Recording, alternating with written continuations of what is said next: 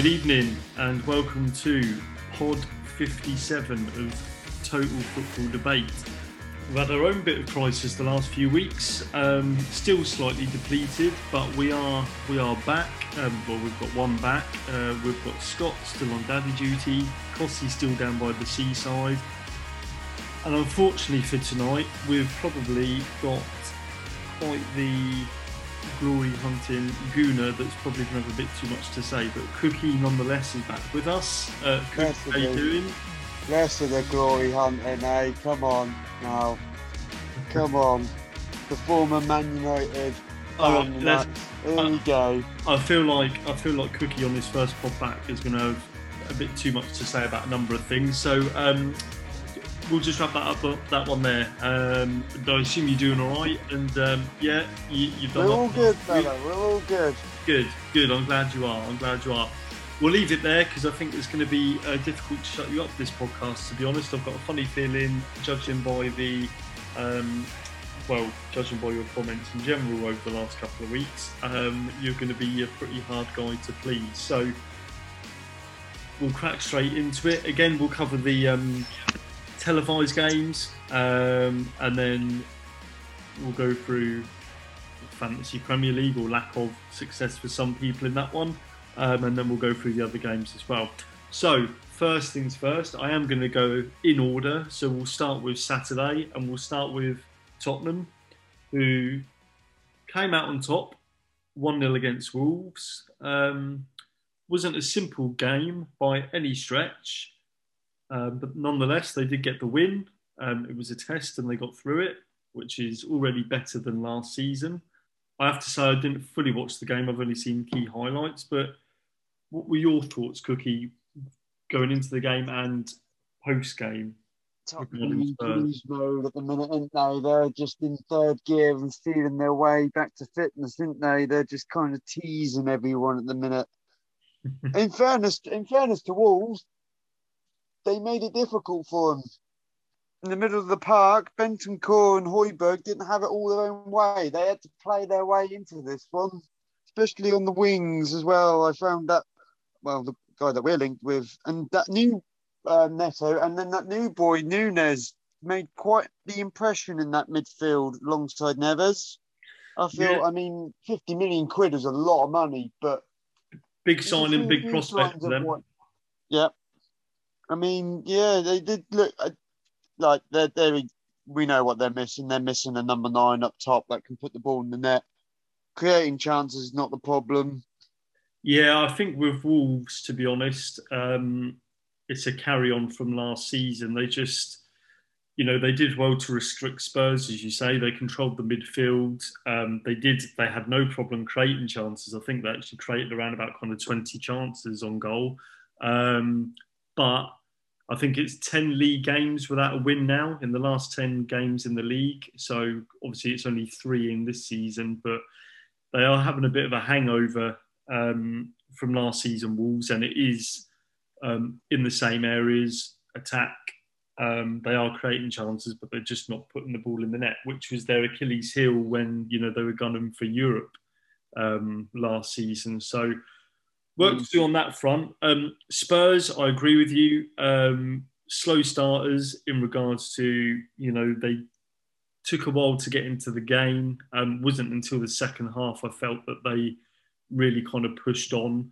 Um, obviously, Son and Kane did also, um, as they were putting the pressure on, did hit the woodwork. So they had a couple of chances before they actually did break the deadlock. But, um, you know, they did step up the intensity. And it was story of two halves. You know, first half, Spurs just weren't in it at all. But um, as the game as the game went on, they grew into it and worked the magic. Kane, the main guy, stepped up again, got the goal. And look, at the minute for Spurs, they'll look at that. That's three games in, seven points.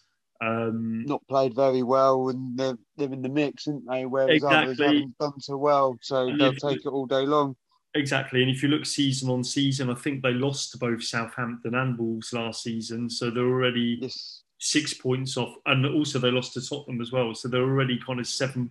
These seven points mean they're already against those teams anyway, seven points off better um, than what they were last season, and they're getting results and not playing well, which always a bonus, could, isn't it? Well, always yeah, you, you could look at it twofold. It could be a concern because you know they might drop points, but they're not dropping points, and they will reach a peak, and you know you'd back them to get results when they reach that peak as well. So not necessarily a bad thing there as well. Um, Favourable fixtures coming up as well for Tottenham.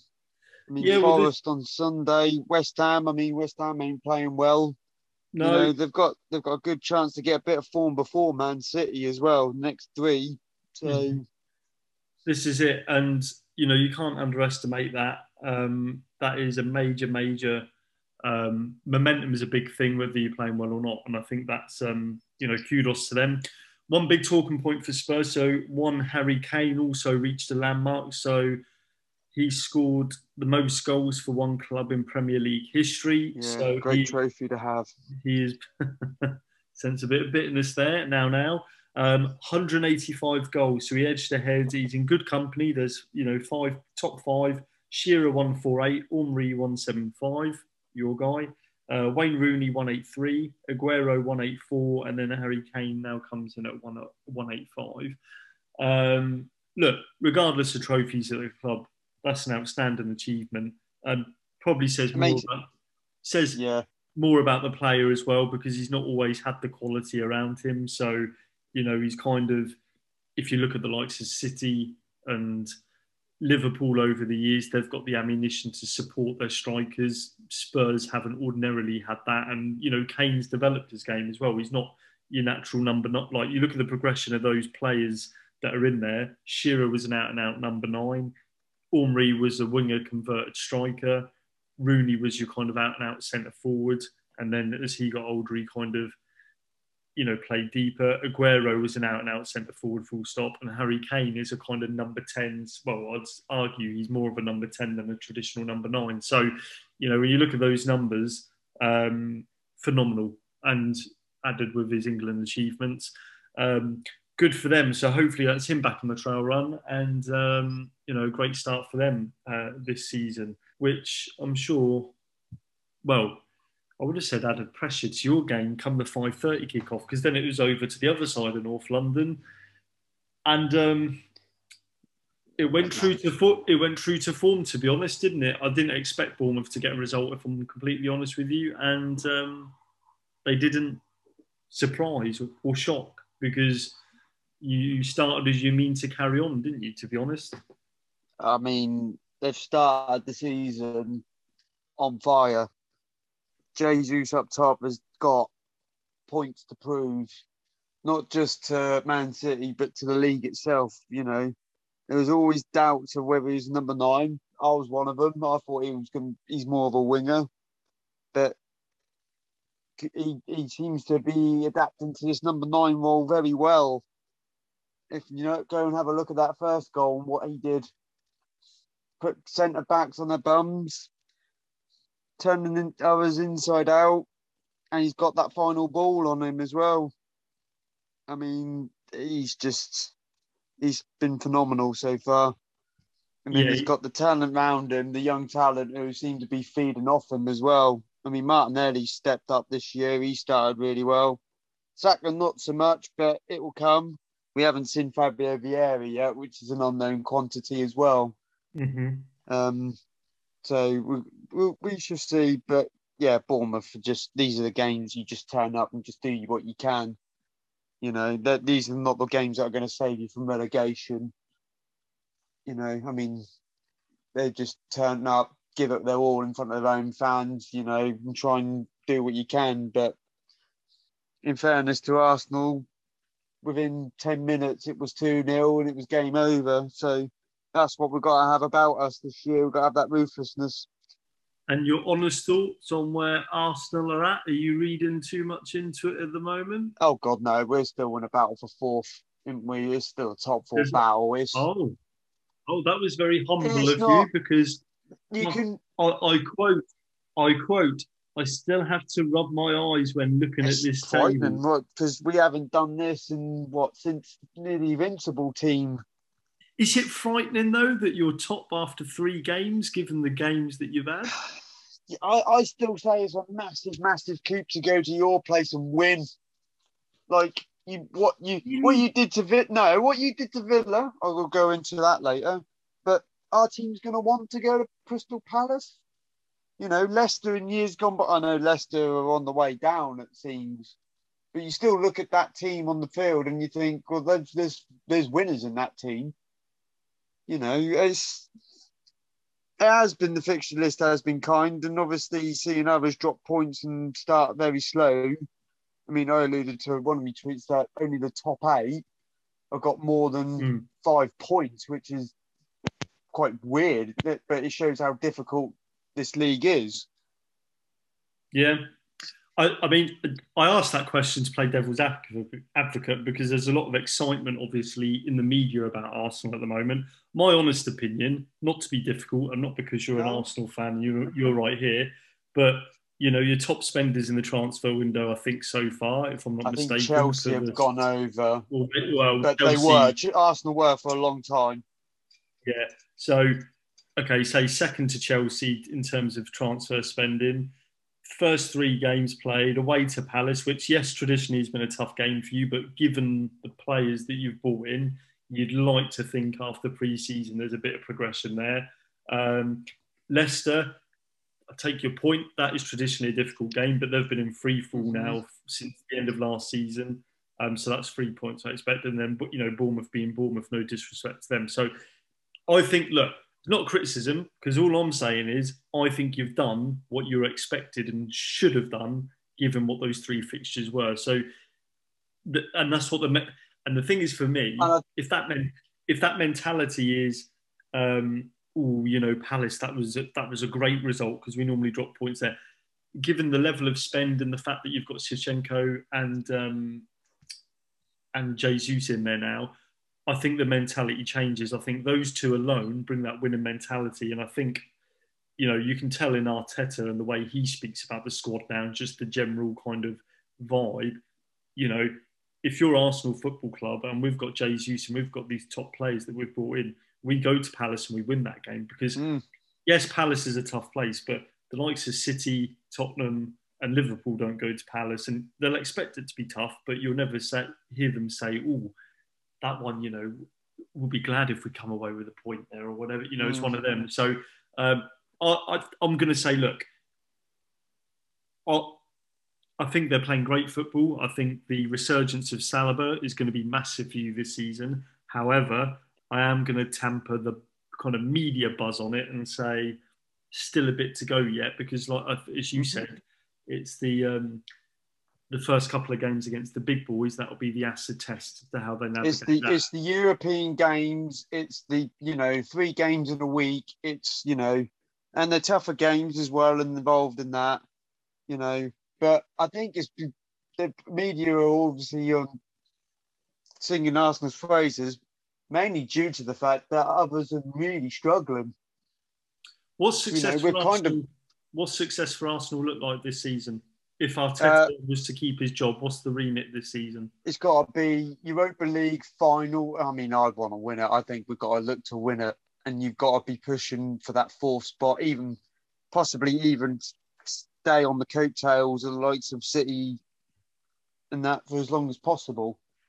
70 plus points, I'd say. Interesting. Interesting. But again, that's down to others' failure at the minute of why we're getting so much praise. It's kind of been overshadowed because you say, oh, we're expected, and you're right, we are expected to win it. But that says that we've done our job and the rest of them haven't, which is why they're where they are now. And that's and I, I, do agree with you on that. I think you've won the fixtures that you'd expect to win, and I think others around you haven't. So, and we'll come on to that because there was more mm-hmm. prime examples of that.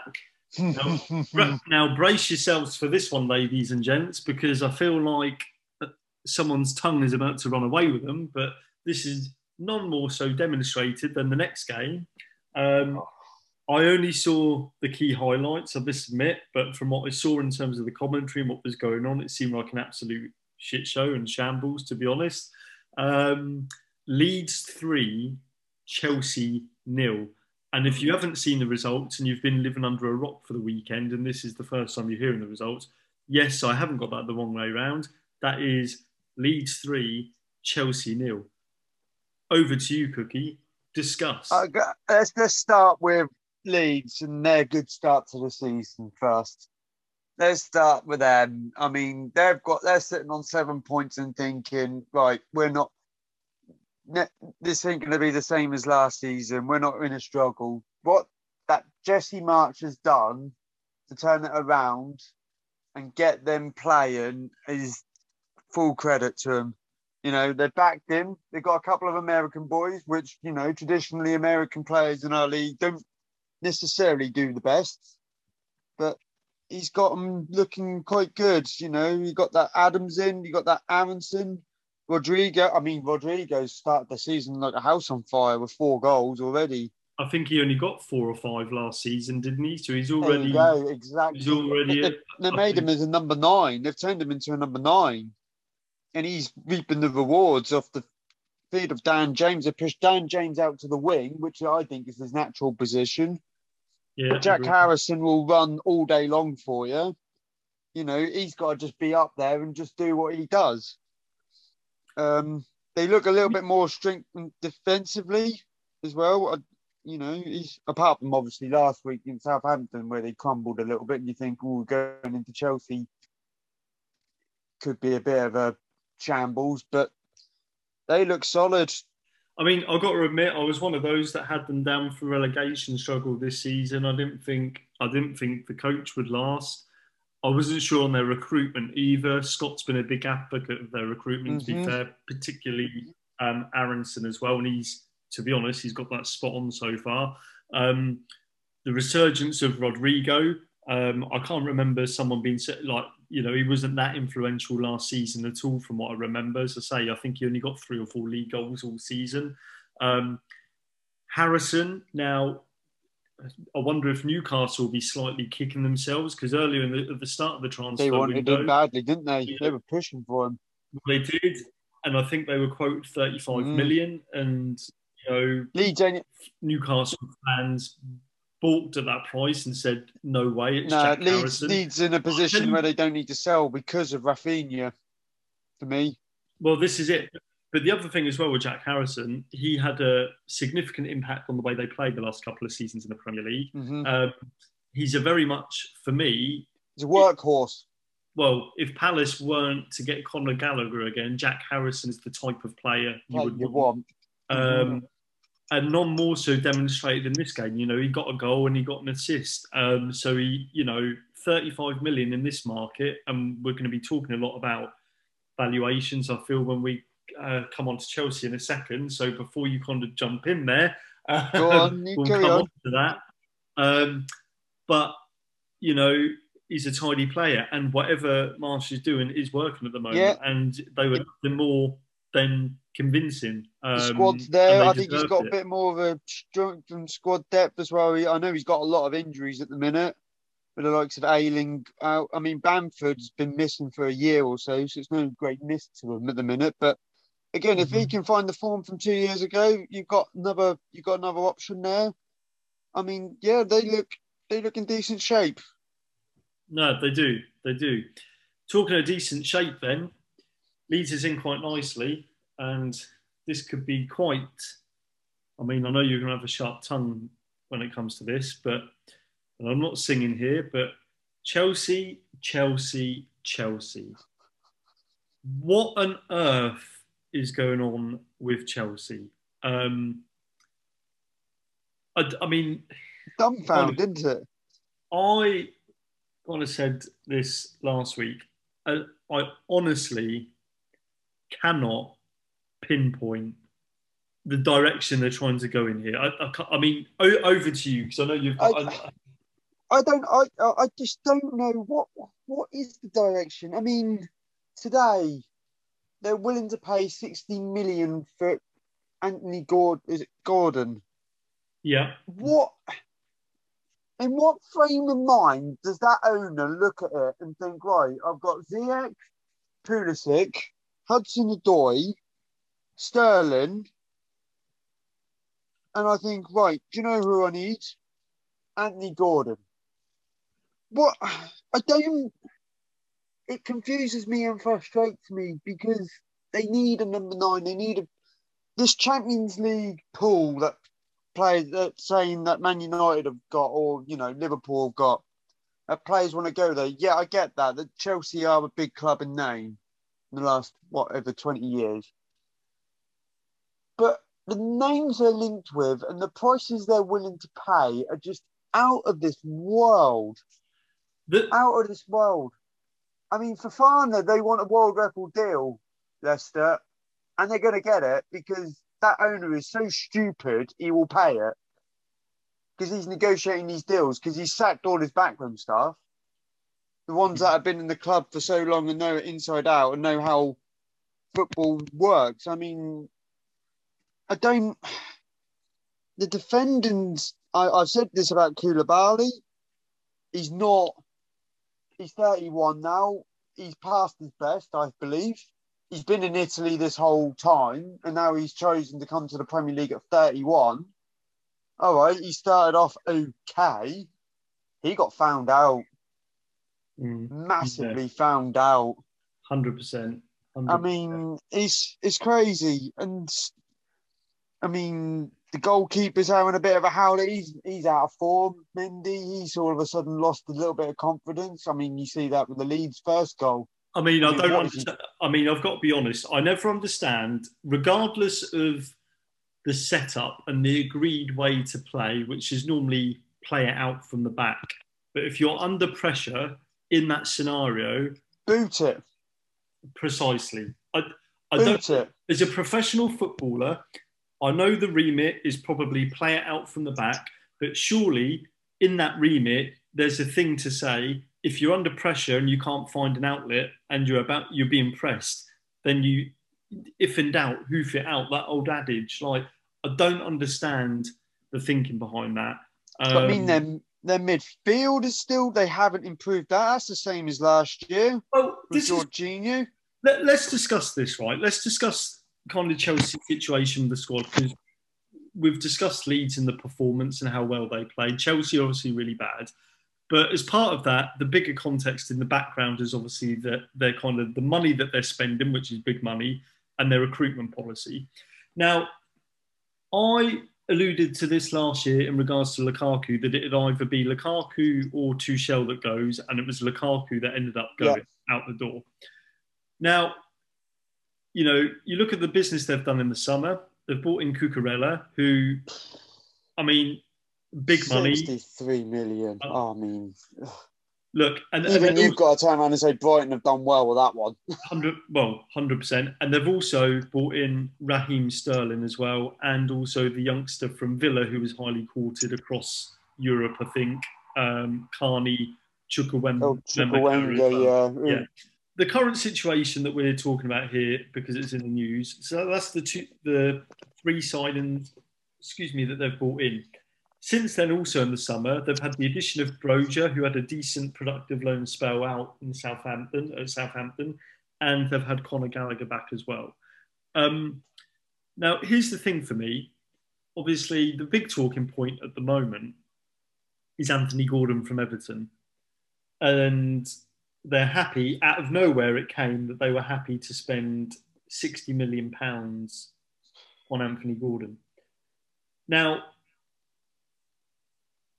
to put that into context, the impact he's had at Everton so far 52 appearances in the Premier this is Premier League only 52 right. appearances 52 appearances 3 assists and 4 goals. Now, my problem with this is if Anthony Gordon is the answer, what question are Chelsea possibly trying to answer through signing him?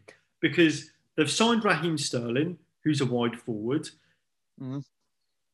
They've got Broja, who's a natural centre forward, who had a productive loan spell at Southampton and proved that he could cut it at this level. Kai Havertz is like a false nine. Well, he? Kai Havertz was one of the most sought after tens. He was a number 10 when they bought him. It attacked yeah. midfielders, but as you say, plays a false nine.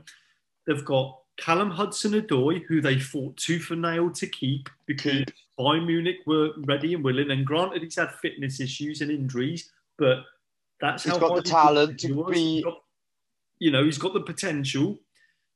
They bought Ziyech in for decent money. Now he hasn't been Oh. consistent, but you know he he's got the ability potentially. You've got Conor Gallagher, who had his most productive season ever last season in that pivot role between attack and thing, and then you've got Mason Mount, and then you've got Pulisic and Ruben Loftus Cheek. Now, some of those you'd argue are midfielders, right? But Tuchel clearly doesn't play people in their natural positions. And all of those players I've mentioned kind of play attacking wide or, you know, false nine or, or centre forward, right? Now, Yeah. my point, going back to the main point I wanted to make is are Chelsea, or more specifically, Thomas Tuchel, systematically failing in regards to the players and squad they have if they feel like Anthony Gordon is the answer and should be ahead of the likes of Ziyech, Pulisic, potentially Havertz, Conor Gallagher, Broja, Sterling, and Hudson Odoi. Because for me, what I don't understand is I've seen Anthony Gordon play for Everton, and he's young and he's tenacious.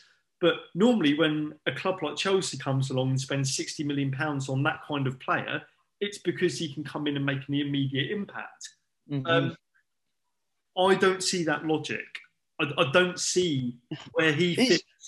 in- in He's behind to- every single player you've just listed in terms of ability and coming this into this point. team. and, and I've seen them loosely linked Chelsea, and this may or may not been official, but I've seen them loosely linked with the likes of Wilfred Zaha. Now, granted, Zaha is 29 or 30, but he's experienced and he's at the peak of his powers at the moment. And when you look at Anthony Gordon and Zaha in isolation, It's, It's not even a contest. but I, I just I don't understand where Chelsea are going with this. And Scott Scott made a similar Scott made a similar point to the point of Everton is I don't understand where Chelsea are going with this recruitment in regards to Anthony Gordon. And likewise for Everton, I really don't understand in a situation where they entertain selling him. I'm not sure they know what direction they're going in because, as Scott rightly points out, 60 million, and Simon Jordan said this on Talksport early this afternoon bloody take the money and run. Bloody take it. Yeah. But that Everton Leaves him short.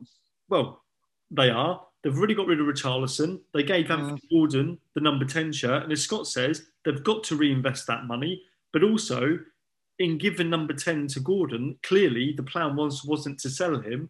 And then all of a sudden, Everton have lost two massive players because, granted, his stats aren't great, but he is definitely probably the best outlet Everton have in terms of attack and threat at the moment. Now, just before we came on air tonight, it's been leaked from Talksport supposedly that um, Everton have asked for Conor Gallagher or Broja to be included on loan as part of a, a part of a deal. But so twofold really. I don't get where he fits for Chelsea. Honestly don't. And as for Everton and where that leaves them, that gives them nine. That what we got about nine days left of the window. So it gives them the best part of a week, assuming the deal isn't done in the next 24 to 48 hours, to go out to market and find probably a couple of players to replace because they've also lost Richarlison at the same time, let alone the other areas they need to address. So, in many respects, it doesn't make sense. I just Um, want to know who's making these decisions. Is it the owner who wants these players? Is it Tuchel? Because he's clearly gone mad at the minute with some of the things he's coming out and saying. Well, He's, uh, he's definitely a man under pressure at the minute.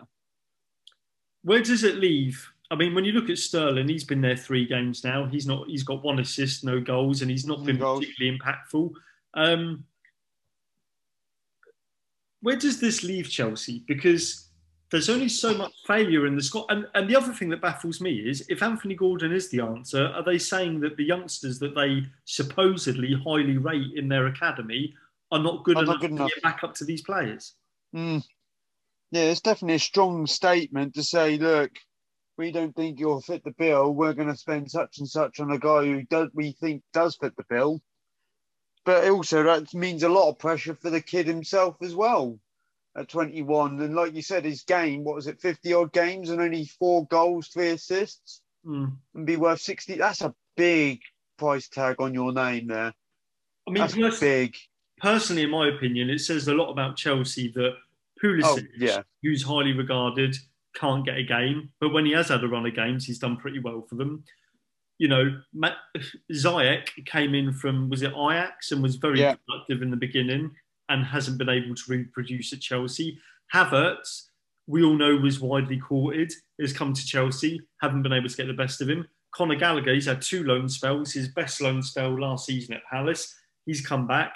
And Tuchel's not even playing him in the right position he was playing at Chelsea. They've reverted to putting him in a deep line play. What was the point of that year loan spell for Conor Gallagher? If you send him out on loan to play in his natural position, you mm. think, oh, okay, I'm going to bring him back and play him there. Yeah, so that's four players that they've failed with. Hudson Odoi, they've never been able to get a tune out of and a dime out of. Broja, they feel the need that he's probably not good enough to lead the line or give him a chance to. So that's six players. Um, and then you've got Raheem Sterling that's come in. So all these players, I mean, there's four or five, I'll just name six, but there's probably Sterling aside, this is only three games in. But the rest of those players, Chelsea have systematically failed over the last couple of seasons. And that's under Tuchel's reign. And yes, he got to a Champions League final and won.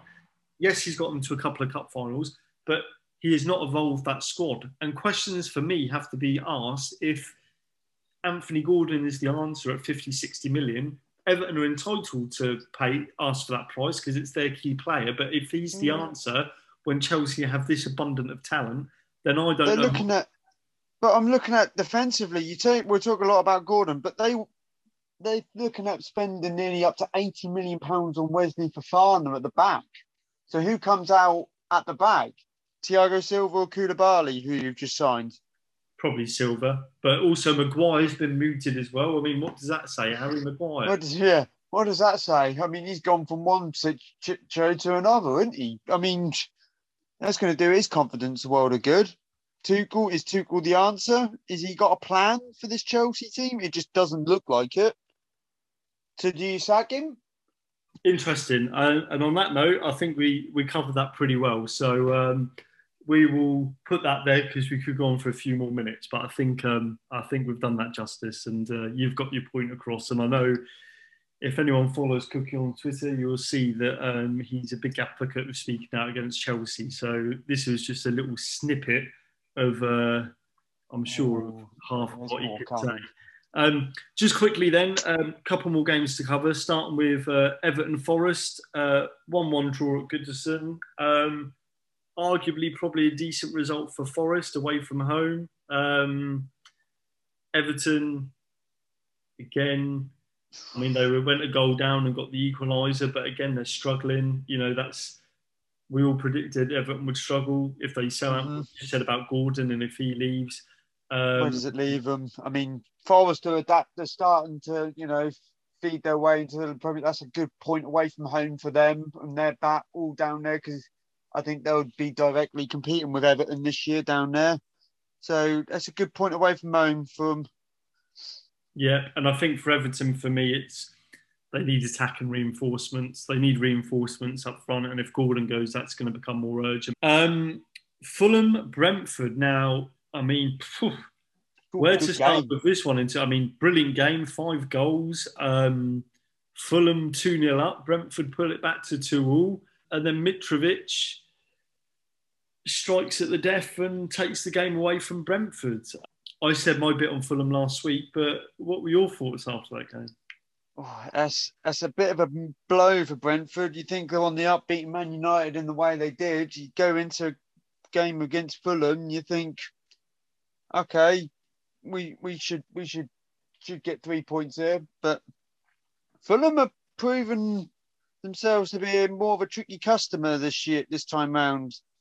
You know, Mitrovic has started off well when he looked to be fair to me, he looks more threatening than he was last in the Premier League. He looks like he's a bit more sharper. Um, they got Andreas Pereira in, who's causing havoc. Um, yeah, they just look a little bit more up for the challenge this year, Fulham. Yeah, they've um, they've surprised me a little bit because I had, I mean, they're, I think they're most people's favourites to go down, to be honest. Um, I mean, but... they still could go down. I mean, they are riding the wave of a very good start so far. I mean, first game of the season against Liverpool, they deserved the draw. Yeah. Arguably. And then they've just kept on riding the wave. I mean, inevitably, when they get the first loss, it could be open the floodgates a little bit. We don't know. But for now, points on the board. Yeah. Big, big deal. No, massive, massive for them. And obviously, Silva before the season, his body language wasn't great, and what he was saying wasn't great. But they've turned that round, and uh, as you say, they're riding the wave at the moment. Um, as for Brentford, they'll feel I should think slightly hard done by because they did have two disallowed goals from Tony mm-hmm. as well. But as you say, it was one of those games, and you know, Fulham again. You were talking about surprises and people not taking points where they should, or teams picking up points where they maybe shouldn't arguably one of those games again, and Fulham are doing the job at the minute. So I'm sure they'll be happy. They obviously they have to do more on the transfer market because I'm sure as the season goes they'll struggle with bodies, um, and obviously we've got that thing called the World Cup coming up in November as well. So that could the break could do them a good or it could do them an injustice there, but so far so good. Um, and I guess as each passing week goes, they get results between now and the end of the transfer window. It eases the pressure a little bit and gives them mm-hmm. an ample opportunity to get some players in. So um, big three points there. And Mitrovic so far showing, dare I say it, a bit of maturity and experience when it comes to centre forward play. So maybe this is the season where he finally breaks his Premier League duck and um, gets into double figures for the season. Um, well, that's the first segment done. On to um, well, onto our fantasy Premier League. As you know, the the lads here with um, fantasy league going on here, three weeks in. I again have had an absolute shocker. Wilfried Zaha on the bench. Um, oh, Cookie, you'll be pleased to know. Well, Mitch aside, who's in our league as well, who's not involved in the pod as such, but he is top. But you, in terms of pod members are top. You are in second place. You got a respectful 55 points this Starting the season quite well, I have. I mean, Saliba, 14 points. Ward Prowse and Andreas Pereira as well. That was a good shout. Um, he come in actually. I actually made a mistake. I had Fofana, but how Premier League does it, they kind of um, if someone doesn't play or start or doesn't play at all, they kind of sub yeah for ones in the front. So well, ironically, I had Pereira as my number one. Well, lucky you, lucky you. So, I'm pleased for you because I unfortunately didn't. You didn't. no. Um, Kossi is second to you. He's in fourth place uh, in the league. He's second to you. Um, I'm in third, and thankfully, my mistake didn't quite cost me too much. Scott is currently last, although how he manoeuvred this one, I do not know. He had Zaha on his team, but he also has the confidence to put Jean Philippe Mateta up front, uh, which is mental. And he still got five points because he actually did score against Villa. So Brennan Johnson for Forest, that's a brave shout in there as well. Back against Everton bit that let him down was his back line. So he done pretty well, to be fair. He would have had a decent week if not. Um, midfield for me and for Kossi was the kind of light area there, and you pretty much kind of performed in all areas because you had Saliba, midfield, Pereira, De Bruyne, Ward Prowse, and Haaland and Jesus up front. You had Trippier on the bench, which would have given you yeah, no. Alexander Man City. You think, yeah, but so we'll go on to him later on. There we go. Um, and fair to say as well, just following on from that, so that was the Fantasy Premier League update.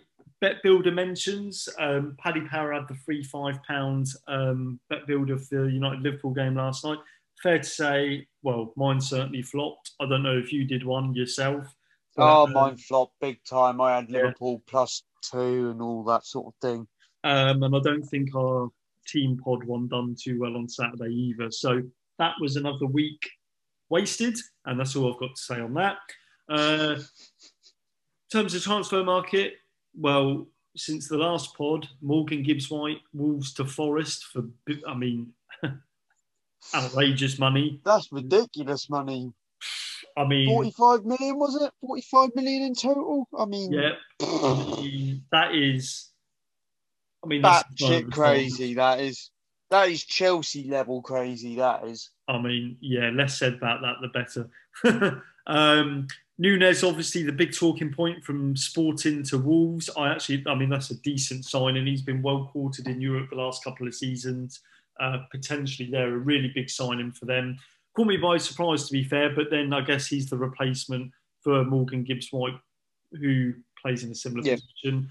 Um, today, Emerson, the wing back, has been sold to West Ham from Chelsea, um, which you know, he's been a stranger in the last couple of seasons for Chelsea, fringe player out. So I guess for Chelsea, that's good to get him off the books.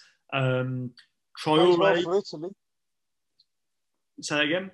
Plays well for Italy. Yeah, plays does. for Italy. He he, I mean, that's a strange one. I mean, that could be a good signing for West Ham. Yeah, uh, potentially it'll be interesting to see what Moyes does there. And then the big transfer news story. Um, I guess the biggest one outside of the craziness of Morgan Gibbs White was uh, Casemiro, who'd have ever thought you'd see him leave Real Madrid? But he has left Real Madrid, and as of yesterday, is now officially a Manchester United player. Um, we will come on to them later, but on paper, potentially a big signing for United. That one. He's won everything in Spain. Won the Champions League last year. He's a big stable in that midfield. I think Real Madrid will miss him short term, but then they've they don't need to replace him as they've already built on that.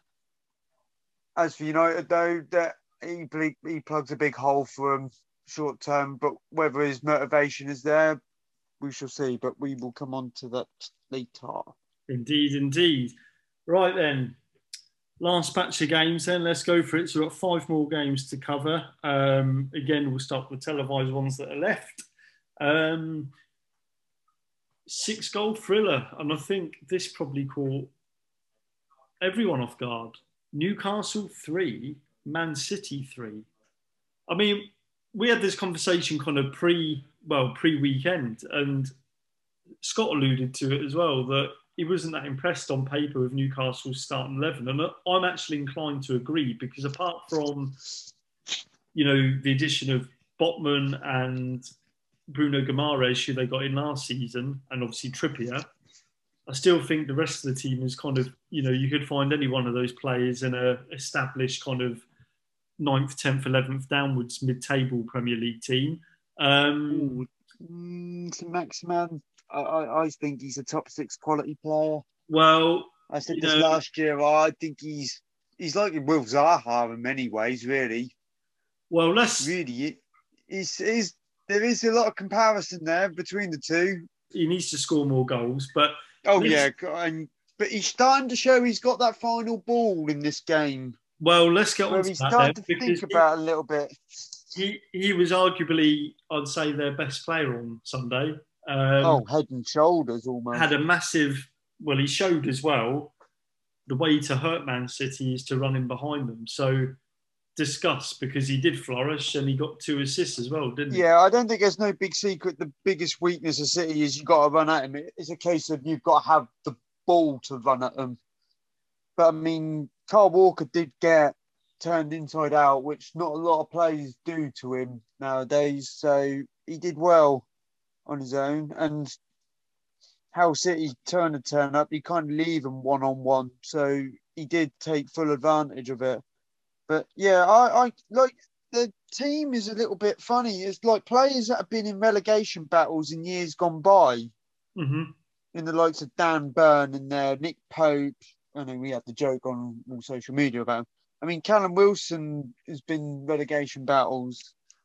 You know, Joe Willock, he's been in and out. I mean, Trippier's been there, done that with everyone. But even look on the bench, Ryan Fraser, Matt Ritchie, Chris Wood, Longstaff, uh, he's the cells. It's they are relegation battle players, but you had one or two quality players, and the job that Eddie Howe is doing, you know, he's elevating them way above the limit.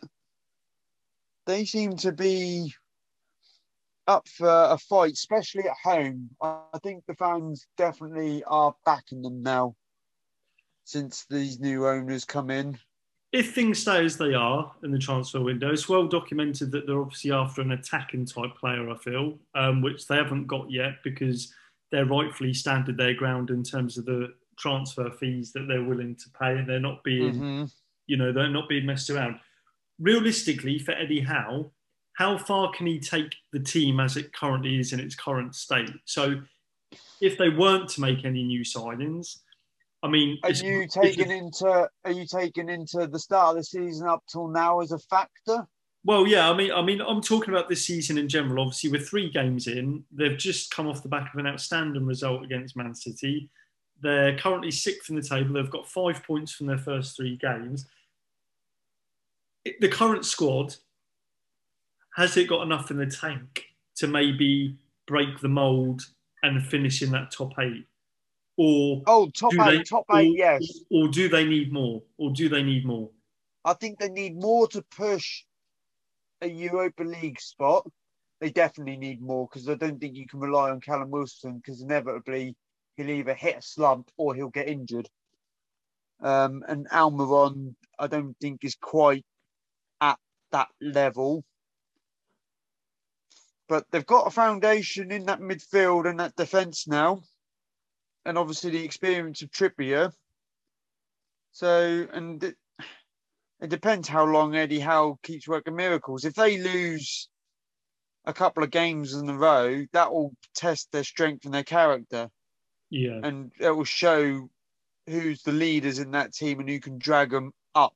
I was thinking about this before the game, and I know Scott mentioned it in the, you know our pod group. And I, I feel like with them, the only thing for me is they're only ever an injury away, namely Callum Wilson, mm. from really being that mid-table kind of bottom half type team. Because yes, they've got danger men in terms of Almiron and uh, St Maximin, but Wilson is the one that's going to bag the goals. And I just feel like that's the area that's going to be the difference between them breaking that lower mid-table and getting into top eight. And I, feel like at the minute, if I'm honest, I think, in my opinion, I think there are a couple of players away from breaking into top eight. I think that might be a bit rich for them this season, but that's based on the current here and now. That could change in a couple of weeks' times once the window is closed. I, I still think they might get top eight with Eddie Howe riding the wave. I think, especially at home, that atmosphere was electric, and I think it did play a factor on Sunday as for City, cause for concern, alarm bells ringing, or just well, it shows their defence is not as strong as it used to be. I mean, I look at the squad. I mean, Laporte is currently injured. He's kind of been in and out. John Stones, I don't think Pep fully trusts him. He's now relying on Nathan Ake to step up. I mean, Diaz was benched for some reason on this one, which really threw me. He's had a strong start to season. I think City just believed that they could just turn up and win this one. I think we did see a little glimpse of that top gear that Man City have in them, where you're 3 1 down away from home. You drag it back to 3 3 and probably could have, should have won it. So I think we've seen a little glimpse of what City could potentially hit that top if they hit that top gear how scary that could be going forward. Yeah. No i'm with you. I don't think it's cause for concern for city as such but it does show there as you say defensively they can be got at if you go but but as you say the key is getting the ball off them that is the you know that is always the um also i think in terms of one player in particular and bernardo silva i think they need the window shut because his head i don't think his head's in it well, showed on Sunday, where it was kind of half-assed person. Normally, he's one of the first to run at you, isn't he? Along yeah. with Foden and that, they're like little packs, isn't they? Well, it should kind of half-assed. It shouldn't be a talking point for me. I mean, Barcelona and the situation there is for another podcast, but I just I, I don't understand why that would impact them so much. When I get there's murmurs, but it has shown it has impacted them, though, isn't it? But I mean, well, he wants to go back home apparently, and he's slightly homesick. But I mean, you know there must be better options for him than Barcelona after at the four moment. or but five years. I mean, yeah. Okay, I don't know, strange one, but we shall see. Um, well, well, well. We talked about one half of Manchester there. The other half were in action last night, and um, wow, is all I can say. I don't think anyone expected, well, let alone the result, but never love, the performance. Yeah, I mean, I, I love the fact that the media have all of a sudden forgotten that Man United would like there's no hope given. And now all of a sudden, all the revolution has started. They're now starting. Martinez is big signing now. He's got this big partnership going with Varane. Liverpool were terrible. Well, let's talk about that first because you, a lot has been said about United, and I mean, let, us put it in short with United. United, in terms of application and attitude, fully deserved that result. Um, mm. Varane and uh, Martinez did put in a shift. I thought they both did. I think it. I think it kind of highlights how good of a manager Ten Hag can be if you give him the right chances. After you know all this talk of them running what eight and a half miles, what was it, thirteen kilometers? Yeah. After but, the Brentford game, it showed what kind of manager he's not going to take no shit. Well, it said anyway. a lot for a manager to drop your most expensive defender and Cristiano Ronaldo in a big game like that.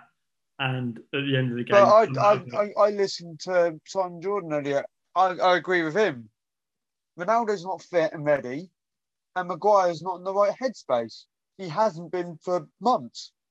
Oh, agreed. So I fully me, agree. For me, he had to drop him earlier, if anything. Well, I, I, I, do agree to a point, but I mean, on paper, it takes a lot for a manager to do that. Because if they were 2 0 down at Old Trafford after 10 or 15 minutes, oh. then the daggers oh. would have been out for Ten Hag. But, you know, he backed himself um, and backed his decision, didn't feed the media narrative. Um, or sorry, did feed the media mm. narrative in terms of dropping Ronaldo again, because of course that was a massive talking point, but it was justified in the selection. Um, attitude wise, complete contrast to Brentford and Brighton games. Um, on the flip side, and let's come on to it now because I feel like this is a bigger talking point because this is something we all knew about United and the season they were going to have and how up and down it's been. But Liverpool, after three games, I mean, you know, two points from three games, already seven points off the, you know, off you at, in top with Arsenal in top, already five. Five points behind City's a big one. You know, they, they've played away to Fulham, home to Palace, and now away to United. We've alluded to it numerous times. Scott has, I have over the last few podcasts, and you know when we've discussed Liverpool in the past as well no doubt about it, their biggest weak point is that midfield, and that arguably was a red flag from the beginning of last season. I, so we're two seasons ahead, and that hasn't been addressed.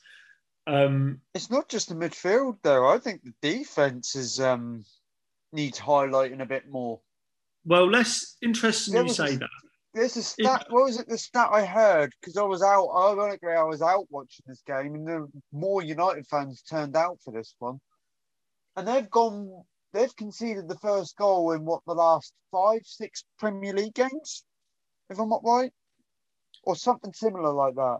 And this is coming from a defence that has arguably one of the best defenders in the world in Virgil van Dijk. Well, this is this was my main talking point because I feel like back half of last season and going into this season, Virgil van Dijk has gone from the most courted and sought after defender in Europe, and I feel like his form has dropped off a cliff, and none more so than the first goal of Jadon Sancho. What on earth is oh. he doing? Just oh. standing, watching, with his hands behind his back. Yeah, what? You surely you've got to get out to him. I mean, He's got all the time in the world, Sancho, in the on the penalty spot, and's been shown where to put the ball by Bruno, and he's just standing there going, "Okay, you you have a crack." It was unbelievable. Milner's reaction said it all. There was obviously frustration there. There's obviously something not quite right. Um, but they're going to need to address it pretty quickly because I feel like teams are going to smell blood with Liverpool. And I'm not being funny as much as how good their front three potentially could be the midfield and defence so far. I mean, Alexander Arnold's another one dropping. Like, I mean, he was nowhere to be seen last night. That team, uh, given the three games that they've started the season with, they should be on at least, you know, okay, tops you get a point at Old Trafford, but you know, losing to Fulham on the first game of the season and then dropping points to Palace. I mean, I mean, they were all over you last week, and yet you had one shot, one goal. well, this is it. And, uh, and, the second half could have been completely different as well. You know, they they as you say, they're all over us like a rash in the first half, but it changed in the second half. I was kind of glad to see Rashford and Sancho get on the score sheet. You know, Rashford needed that.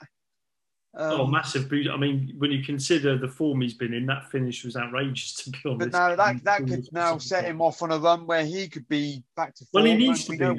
He needs to be. You know, they need to. Manchester United need to get the best out of that squad because that squad has failed over the last couple of seasons. That is Ten Hag's brief now, and hmm. hopefully, mm. with this game, and you mentioned Rashford there as well that's got to be the springboard now, but that performance has to be the benchmark every single week. There's, you know, as the pundit said, and as we always say, it's, you know, about doing it consistently. And Ten Hag has now got to find. Yeah, I mean, I think Ronaldo and that whole situation is still a mess. I still think that needs to be sorted out. But if he is to stay, I think Ronaldo's got to, you know, have have a word with himself and think about think about it and think right.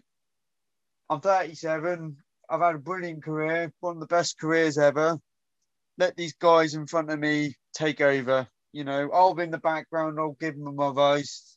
You know, coach him somewhat. He could be Ten Hag's, you know, a tenant on the on the pitch for some games. But I just look at Rashford, Sancho, Elanga, I think is a great player, full of potential. Um, Martial, they're saying he's come, he's this is the season that could be for him where he could have that breakthrough year for Man United. Mm. You know, there's a lot of players in there that are, Ronaldo's kind of sitting in that position, be like, no, this is still mine. Mm-hmm. I think the way Man United move forward is if Ronaldo steps back and they let these guys, these young guys who are willing to work, who want to work and want to succeed, press on. I mean, for both clubs. I mean, fortunately for Liverpool, they've got Bournemouth at Anfield next, I think. So probably a, a welcome yeah, reprieve I game mean, to come back be, to. Yeah.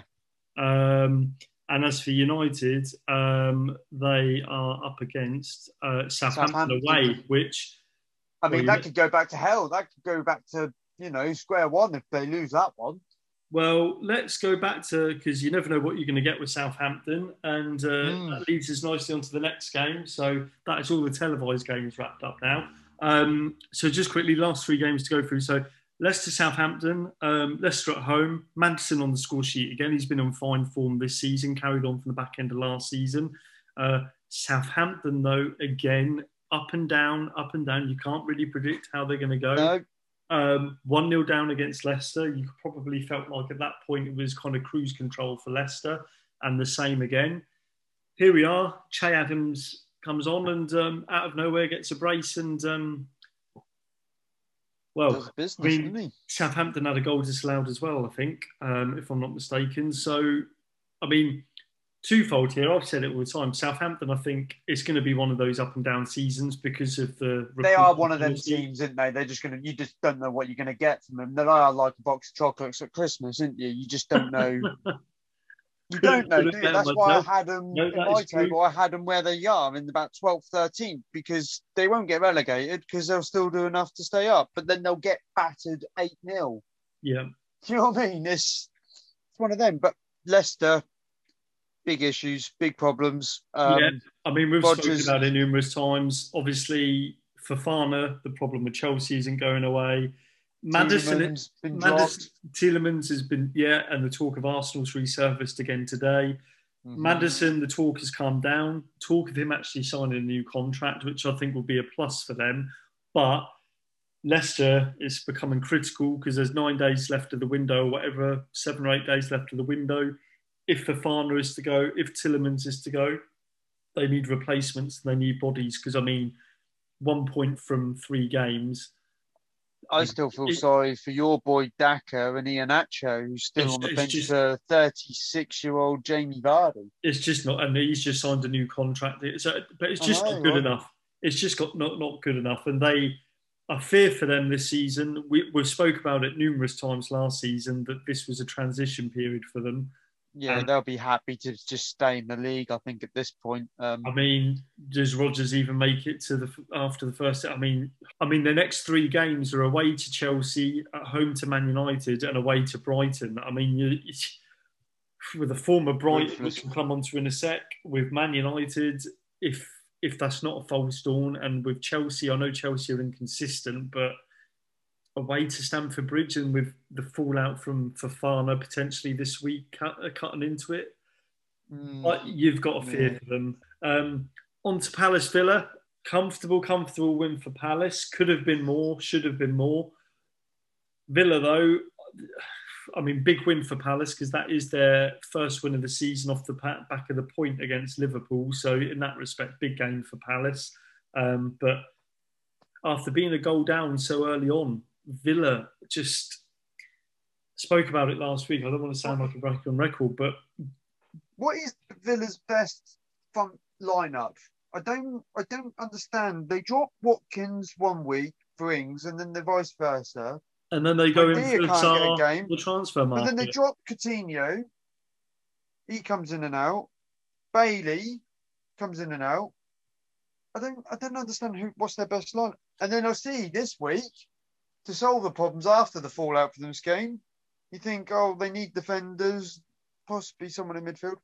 They go after another attacker and another winger. For me, it reeks of Gerrard not knowing his best 11 and how to utilise the best out of his squad. And unfortunately for Gerrard, as much as the success he had at Rangers, I think he's been found out in the Premier League. And I don't think, look, Villa, there's no doubt about it, have loads of good individual players, but you, you've got to be able to, you know, they got Kamara from Marseille, who was highly courted across Europe. But if you're not getting the best out of that squad, you know that is arguably you've got out of all the bottom half teams the best individual pound for pound, the best. I think um, one one thing that hasn't been mentioned enough of um, since the start of the year, and I think is a big problem, is he took the captaincy off Tyrone Mings, and he dropped him for whatever reason we haven't heard of yet well, I felt like he's done okay, but I don't think he's deserved the treatment he's been getting. For your new defender in Doug, uh, Diego Carlos, who, okay, you'd think you drop Konsa for. He then gets potentially a season ending injury and you have to play Tyrone Mings. That's a big problem for me. Yeah, no, I agree. I agree. And I think the fact that he well even last week he backed down from his mm, decision, yes, didn't he, yes. over Mings? You know, so to so to decide to drop him, then bring him back into the fold, and it's the same with Ollie Watkins as well, because Ollie Watkins, you know, Danny Ings got the nod ahead of him yeah. a fair few times.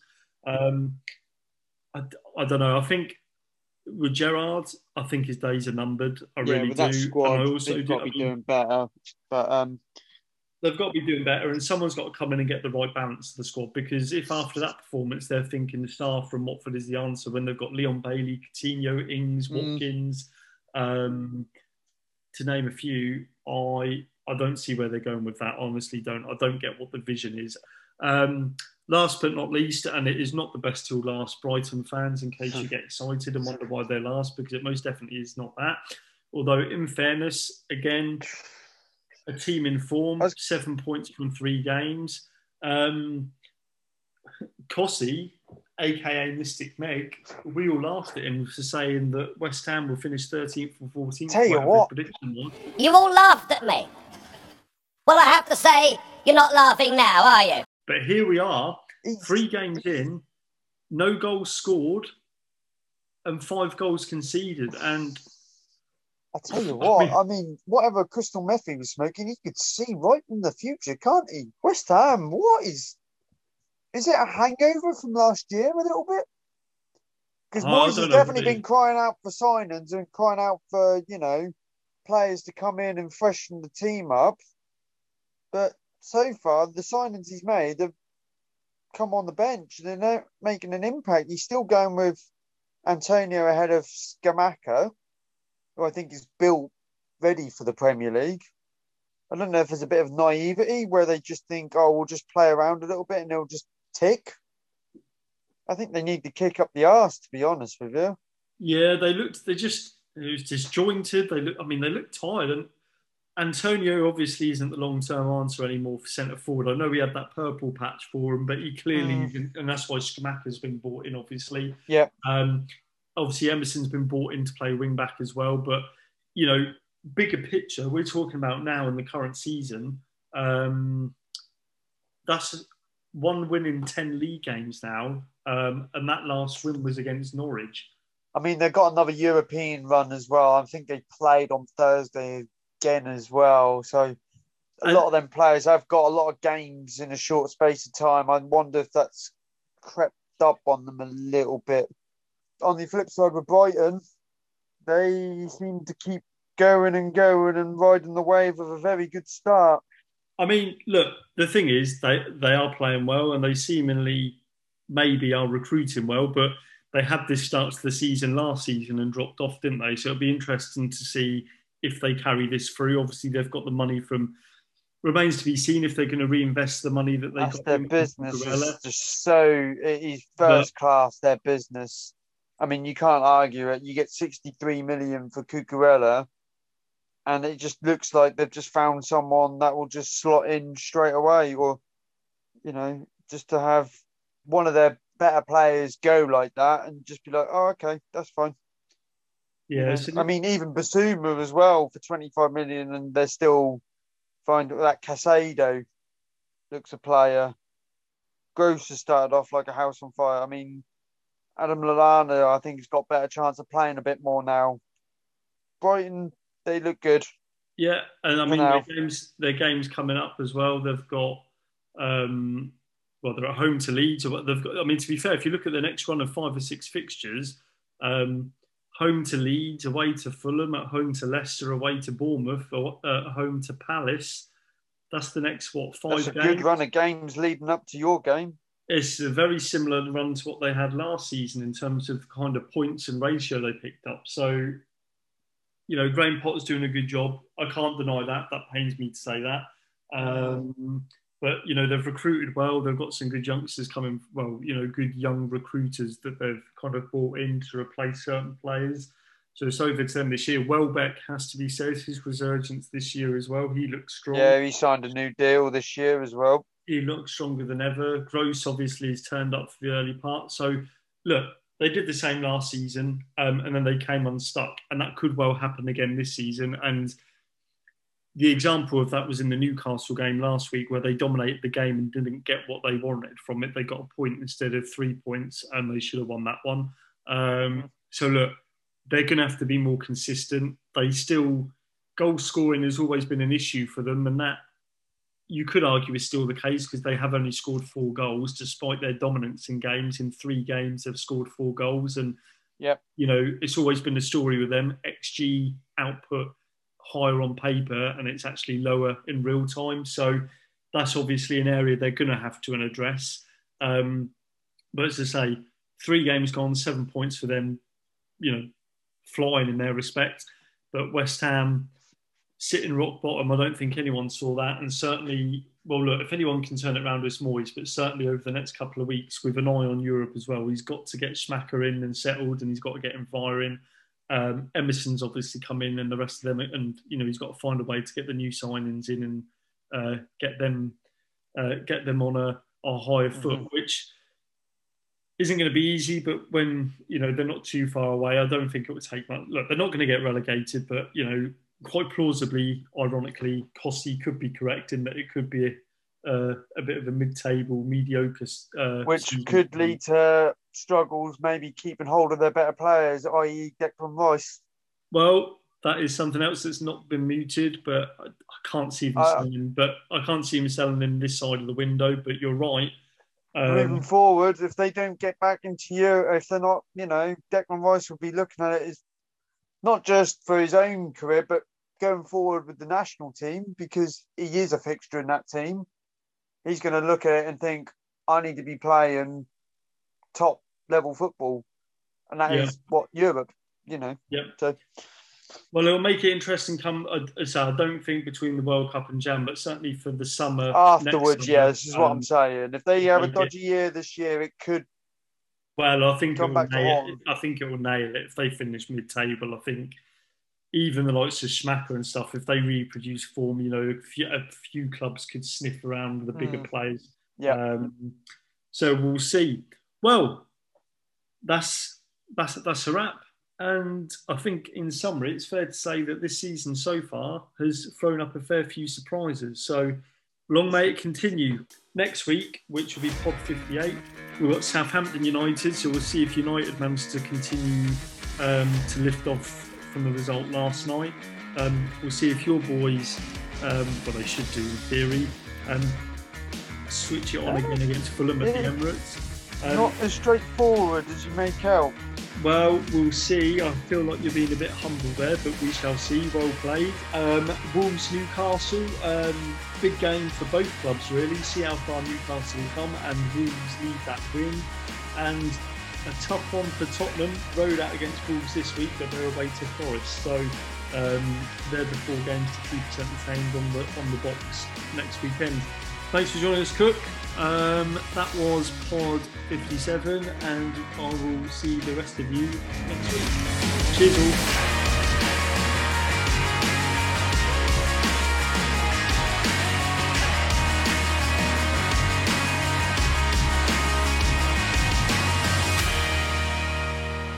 Thank you for listening to Total Football Debate podcast. We hope you enjoyed this episode. It would mean the world to us if you could spread the word regarding our show and leave us a rating so we know how we're doing.